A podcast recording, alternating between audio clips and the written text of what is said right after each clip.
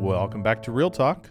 I'm your host, Pastor Jesse, and this is a Bible Line audio exclusive that's only going up on our podcast uh, format. So if you're on Spotify, Google Podcasts, wherever you hear iHeartRadio, by the way, shout out to all of our iHeart people. You guys are about, I mean, over half of our audience is listening on iHeart.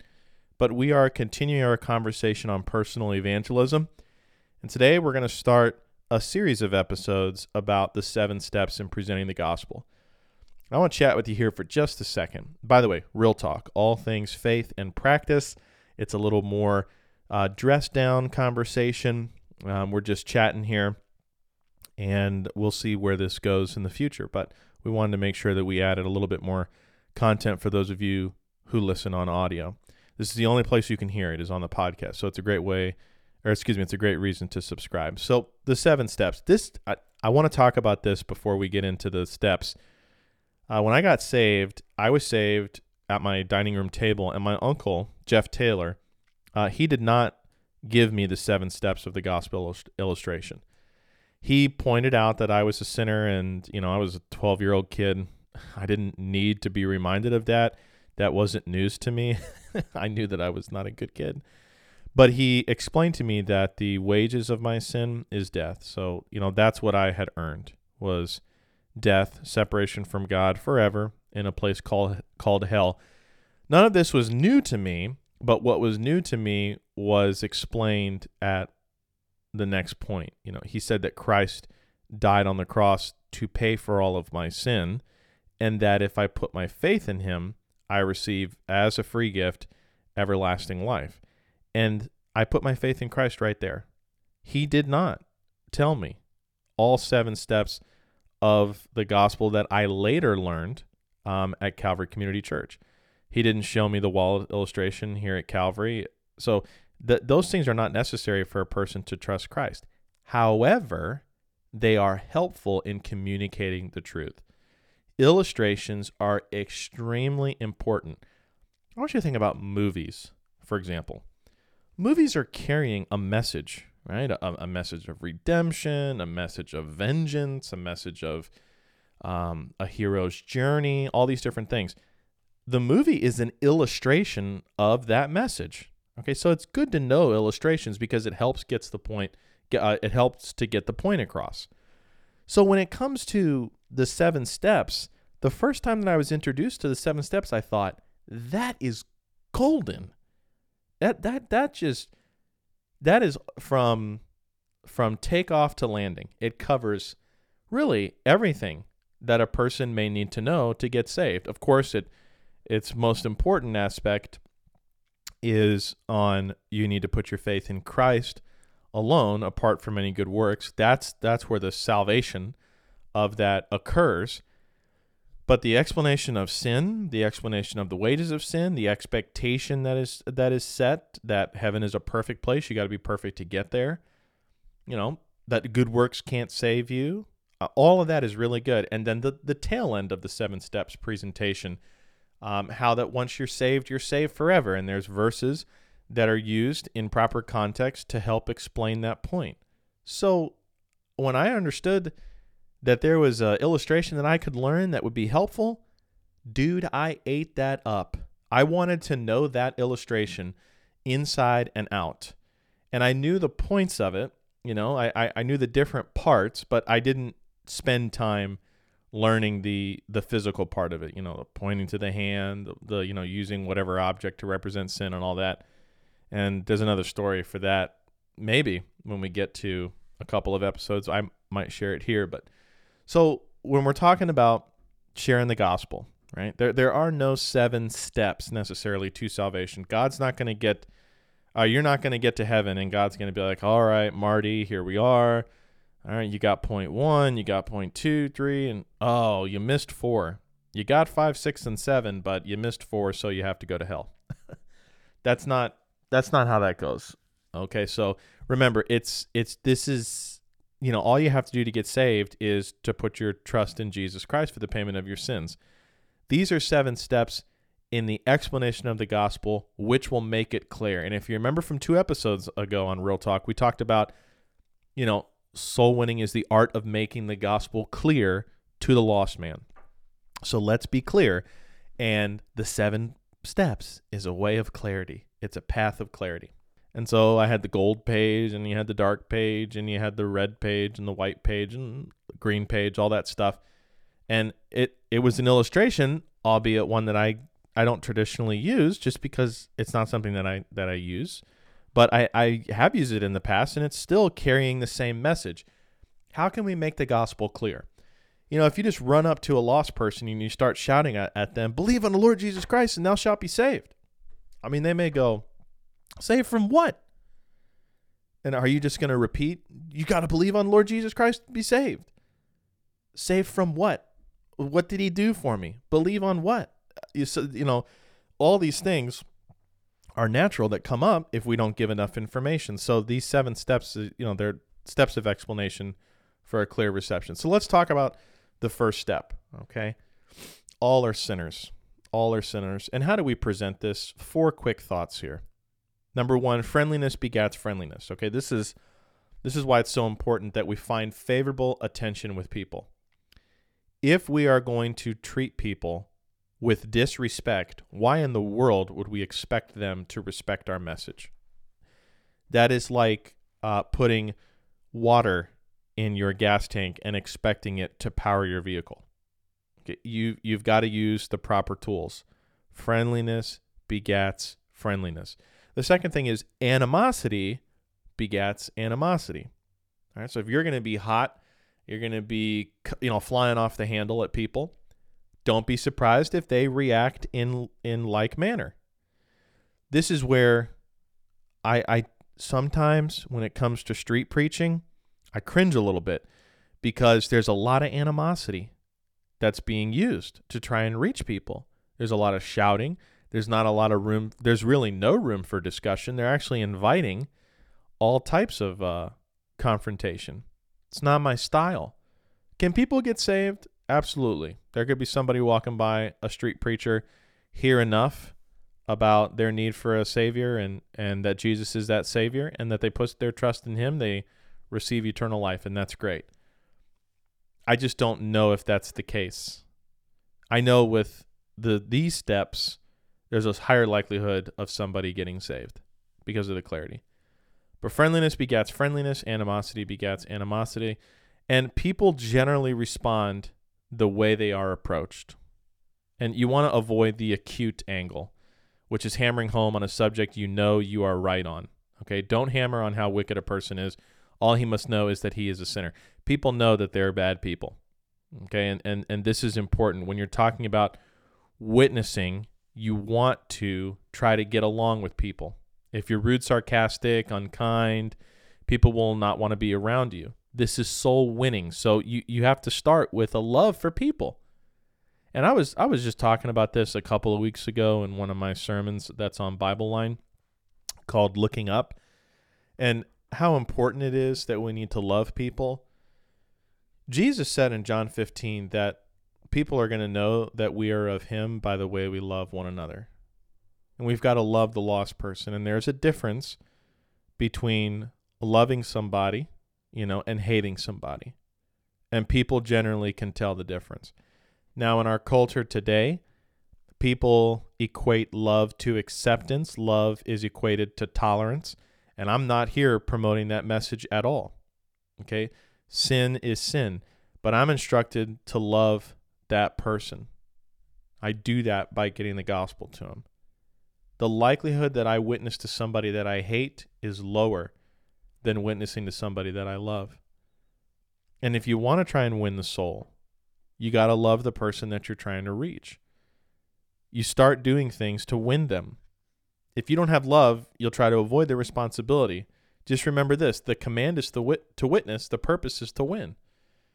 Do, Are, are you going out of your way to try and win somebody? Are you presenting the best version of yourself? Are you walking in the spirit and not fulfilling the lust of the flesh? It's only love ultimately for the Lord and then for the for another person that's going to motivate you to be disciplined. You know, this is very, very important when we're talking about soul winning, especially if you're going to look at somebody and say, you know, we're all sinners. And the important thing we need to realize from that is that may be a hard message for someone to receive. Okay, well, can we say it in a way that's, you know, respectful? How do we do that? I'll tell you how to do it. When you look at somebody and, you know, here, for example, this is how I may start a conversation. When I would go Friday Night Soul Winning, usually I would open up like this If you could know today that when you die, you'd go to heaven, would you like to know? Most of the time, people say, Yeah, I'd like to know. Great. So then I tell them, I'm going to show you this illustration. Just take a few moments to explain to you how you can know that you'll go to heaven when you die. And then when I say we're all sinners, I don't look at them and like hammer that point home and overemphasize it. Okay. The Bible says we're all sinners. I've sinned, you've sinned, all of us do things wrong. What have you done in that example? You've included yourself, not putting yourself over the person you're trying to win. Okay. And a lot of times this is what people miss, right? They have such an elevated view of themselves because they're out there like, man, I'm out here doing the Lord's work. Is so good. And I read my Bible today and I've been to church for 51 out of 52 weeks. And then they go and talk to the lost man and it's like, you're a sinner. It's like, well, dude, you're a sinner too. You should probably include that. The Bible says we have all sinned. Okay. I've sinned. You've sinned. All of us do things wrong. You have now put yourself there's there's something in common now with the person that you're trying to reach. It's not you versus them. Okay? They're they're no longer focusing on uh what you're doing. They're they're like, "Okay, we both have this problem," you know? So think of it this way too. Think of it that you guys are going on a walk. Okay? You're the conversation is a walk. So the the you're only going on a walk with somebody if you're walking in the same direction. If the person you're walking with turns around and goes the other way, y'all aren't walking in the same direction anymore. You're not on the walk together. Okay, so if you include them in this discussion and you put yourself in the same boat that they are in, we're moving together now. We're we're walking through these points together. So this will help you avoid arguments too, especially when it comes to we've all done things wrong. I guarantee you, unless someone's being a smart aleck, which is very, very possible. You know, you run into people all the time that just want to poke fun and discourage you, and, and don't let that discourage you. You know, keep your head up, trust the Lord, be true to the message, and, and let people make their decisions. Well, you rarely are going to find somebody that says, "Nah, I've never done anything wrong. No, I'm I'm a perfect person." You're not going to find that because everybody knows, uh, whether it's deep down inside or whether it's on the surface level, we all do things wrong. And when you include yourself in that, your the likelihood to get into an argument later is less. But you want to avoid those arguments, and they can happen.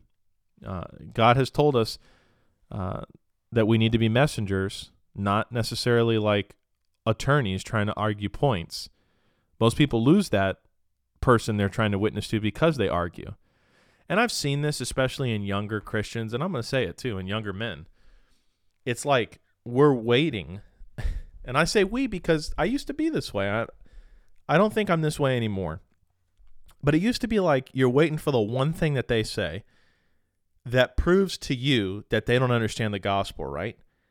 And then you just you you rip into that point. And even though you may do it in a respectful tone, it just totally turns them off.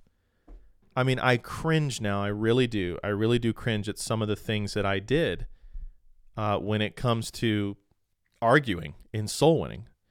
In some of those cases, the argument was able to come down in intensity and the person was able to put their faith in Christ. But I'm telling you, that was probably one or two times. Most of the times, when an argument would happen and I would be like looking for the argument and welcoming it, it led to them holding their position firmer than they did before. And I'm ashamed of that. I really am because it's a missed opportunity. That doesn't mean like I'm I'm just like soft all the time, you know, like I don't want to offend anybody. I don't want to get into an argument cuz sometimes you will. Just naturally if if the person is teaching a false doctrine and you're teaching the truth, I mean, there's going to come a point where there may be some contention because one of you is saying to the other, that's wrong. You're wrong. But don't go looking for that. Don't go, uh, you know, trying to intentionally poke and prod and and cause an argument because guess what? That's what you're going to get. And that's all you're going to get an argument. And at the end of the day, you may win the argument, but you've missed the opportunity to win the soul. I, I would rather. I would rather get into a conversation where I have to deflect from a potential argument and humble myself for the sake of winning that person and and that has happened too in my soul winning experiences. I've deflected off of a clear baited question and moved back to the main part. I learned to do this like, hey, that's a good question. That's a good point that you bring up. I'll get back to that in a moment. Let me finish this point here because, you know, we're getting to the good part. And more often than not, people are satisfied with that because I think people realize like, mm, yeah, I was, I was, probably being a little uh, rude there. Not a good thing. But if we're talking about the first point, which is we're all sinners, you need to include yourself in that, and people will understand that. I, I think a good verse for that, of course, is Romans three twenty three, for all have sinned and come short of the glory of God. But then also James chapter two and verse ten is very helpful, because it says, "For whosoever shall keep the law." and yet offend in one point, he is guilty of all. Let me give you an illustration that might be helpful when you're telling this to somebody, when you're sharing this point with the lost man. You set the illustration like this Imagine you are dangling off of a cliff, and the only thing that is keeping you from plummeting to your death is a chain that you're holding on, and there are 10 links in the chain. Okay? That's the only thing that's keeping you from falling to your death how many links in the chain have to break before you plummet? Okay, it's just one. You can tell them, does it matter at what point in the chain the link breaks? No. It could break at the top, it could break in the middle, it could break on the one that you're holding. But if the link breaks, the whole chain fails in purpose and you fall to your death. So is the same standard to attain God's righteousness. If you are guilty in one point of offense, then you're guilty of all. And this is a great way to illustrate to somebody we are all sinners, and you include yourself in that. You've sinned, I've sinned, we've all offended God. We have broken his law. All right, that gets us to the second point. You know, once you've established the fact that we're all sinners. You've given James 2:10, you've given Romans 3:23. You now have to begin to elaborate on the problem. And, and this is what you're doing. The seven steps are a method of making the gospel clear to the lost man, but you have to set up this is the problem, and now we're expounding on the problem. And by the way, you'll see this as we get closer throughout the completion of this part of Real Talk, but when you are looking at the seven steps, the first four steps there, the first four points there, it's all the bad news. And then the last three points is the good news that solves the problem set up by the bad news. So the second point is the wages of sin is death. This is set up in Romans 6:23. For the wages of sin is death, but the gift of God is eternal life through Jesus Christ our Lord. Now, I'm sharing this with you because as you are sharing this with other people, you may have questions that come up, but it's important to define your terms, okay? What, are, what do we mean by death here? That word death means separation. Think about physical death, right? When you die, your soul is separated from your body, okay? The, the body just becomes a shell of the person that used to be there, okay? Well, you, what you're hearing is my voice. This is a part of my body working to communicate what my soul wants to communicate. It's kind of a weird deep thought sometimes when you think of it in that way but my body is an animation of my soul. When i die okay the soul is gone. It'll either be in eternity with christ or in an eternity separated from him. And that's the spiritual death. And that is the wages of sin. It's two phases spiritual death, which was brought by disobedience in the garden, and then the second death, which is brought when a person dies and they've rejected Jesus Christ as their Savior, meaning they, they haven't put their trust in Him for eternal life. Think of this verse here, Isaiah 59 2. But your iniquities have separated between you and your God, and your sins have hid His face from you, that He will not hear. What is it that separates you from God? It's your sin.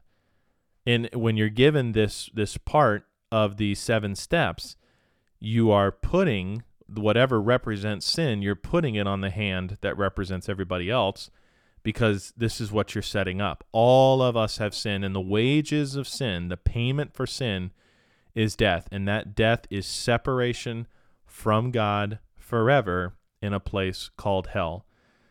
And this is very important. Revelation 20 and verse 14 says, And death and hell were cast into the lake of fire. This is the second death. This is eternal separation from God. In the next chapter, chapter 21 and verse 8 of the book of Revelation, but the fearful and unbelieving and abominable and murderers and whoremongers and sorcerers and idolaters and all liars shall have their part in the lake which burneth with fire and brimstone, which is the second death. And this is important to recognize here that God, all sin separates us from God. It's not just a level of sin that we have to pass that then makes us condemnable to hell. It's just one. And that verse is pretty uh clear on that. You know, it starts with the fearful, unbelieving, abominable, right? I mean, the only abominable thing we know is the abominable snowman. I'm I'm kidding, but you know, to think the next one there is murderers, whoremongers, sorcerers. I would say many people never accomplish that. They never really do that. Idolaters, but then it says, and all liars. That's all of us. This is why when we were talking about at the beginning here, you know, that first point, um, all have sinned and come short of the glory of God we're we're including everybody there because we've all lied. We've all done things incorrectly. Uh, we've all brought shame by disobeying what God has said is is right. But the now the important doctrine here is that there's a payment for that. The wages of sin is death. And and understand too if you use the word wages, I'm just speaking from experience here. Most of the time people are not going to know what you mean by that. So you can use the word payment uh, or if you use the word wages, you can describe what it means. I have a friend who's, uh, you know, very up on using words that are in the Bible, and there's nothing wrong with that. Just make sure you explain your terms. Because if you say a word that's in the Bible, but they don't know what you mean, okay.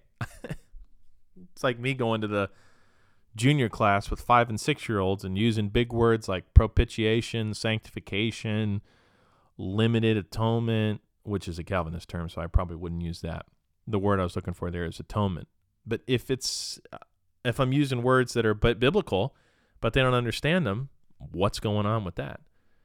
So when you're explaining, you're moving from point to point because you're setting up a problem, and then you will later give a solution for that problem. So that's where we'll kind of wrap it up for today.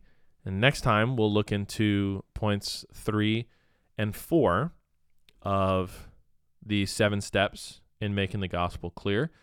I really pray that this is an encouragement to you. And like I said with Real Talk, this is pretty much like laid back.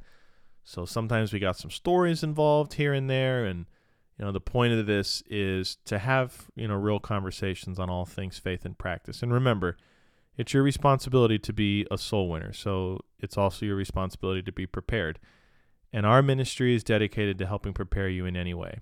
If you have a question about the Bible, something that you've heard in the past, send it to us. Questions at BibleLineMinistries.org.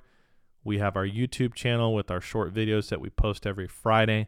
The the least that we can do is get your question answered in a in a text form, but then if we can, we'll make a video about it too. So I'm looking forward to getting your questions. I'm praying for you. I sincerely appreciate your support, especially all you iHeart folks out there driving over half of uh, our podcast listeners. So take care. God bless. This has been Real Talk with Pastor Jesse, and I'll see you next Wednesday at 3 p.m. If you enjoyed today's episode of Bible Line, make sure to subscribe to the channel and share this video with a friend. Do you have a Bible question? Send us an email, questions at BibleLineMinistries.org, and we'll do our best to get you an answer. Or you can leave your question in the comments of this video. Be sure to check the links in the description for more clear Bible teaching. Bible Line is a ministry of Calvary Community Church located in Tampa, Florida.